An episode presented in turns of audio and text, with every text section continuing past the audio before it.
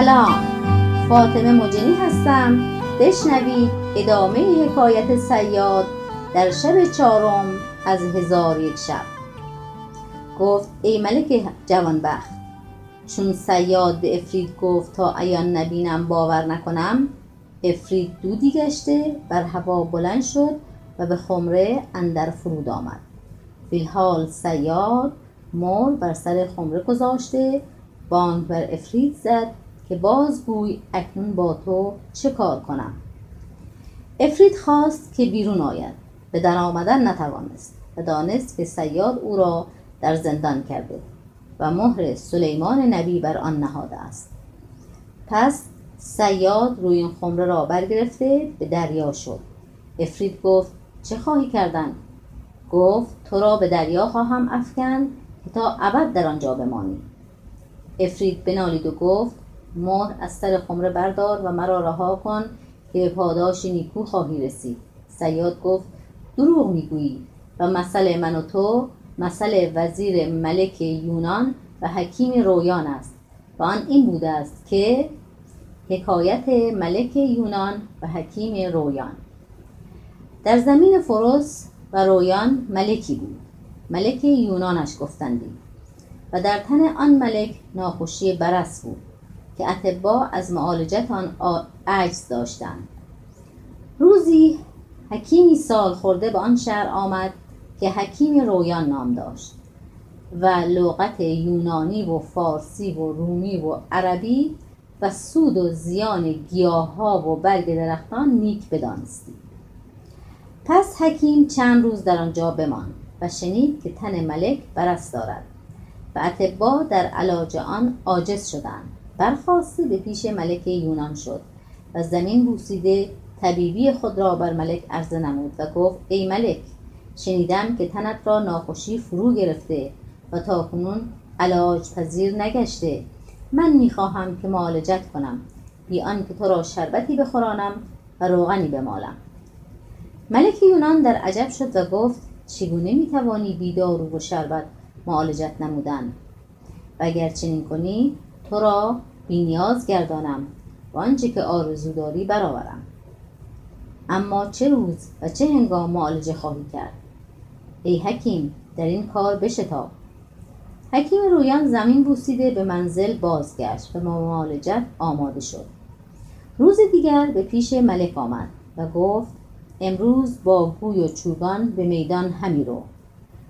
چون ملک با گوی و چوگان به میدان شد حکیم رویان پیش آمد و چوگان برگرفته به ملک داد و گفت چنین بگیر و به قوت بازو بر گوی بزن تا دست و تنت خوی کند و دارو بر دست تو نفوذ کرده تنت را فرو خواهد گرفت. آنگاه به خانه بازگشته به گرمابه شو و پس از گرمابه زمانی بخواب که بهبود یابی و سلام. در حال ملک یونان سوار گشته. چوگان به کف گرفت و بر گوی همی زد. تا دست و تنش خوب کرد. حکیم رویان دانست که دارو بر تن او نفوذ کرده. گفت اکنون به خانه باز کرد و به گرمابه شو ملک به خانه رفته به گرمابه شد پس از شستشوی از گرمابه بیرون آمده بخسبید چون از خواب برخاست دید تنش از ناخوشی پاک گشته. به سیم سفید همی ماند. شادمان و خرسند گردید. روز دیگر حکیم به بارگاه شد و زمین ببوسید و به طرف بساط ایستاده گفت تنت به ناز طبیبان نیازمند مباد. وجود نازکت آزرده گزند مباد. سلامت همه آفاق در سلامت توست. به هیچ حادثه شخص تو دردمند مباد. حکیم شعر به انجام رسانید ملک برپا خواسته او را در آغوش گرفت و در پهلوی خیش بنشاند. پس از آن خانهای تام بنهاد و خوردنی بخوردن و تا پسین به صحبت و منادمت بنشستند. آنگاه ملک دو هزار دینار زر و هدیه های گرانبها به حکیم داد. حکیم به خانه بازگشت و ملک خرسند نشسته به کردار نیک حکیم سپاس همی گفت. چون روز دیگر شد ملک به دیوان برنشست. و حکیم نیز به بارگاه آمده زمین ببوسید. ملک او را در پهلوی خود جای داد. چون حکیم خواست بازگردد ملک هزار دینار زر با خلعتها و هدیه ها بدو داد. ملک را با حکیم کار به دینجا رسید. و اما وزیر ملک مردی بخیل و بدخواه بود.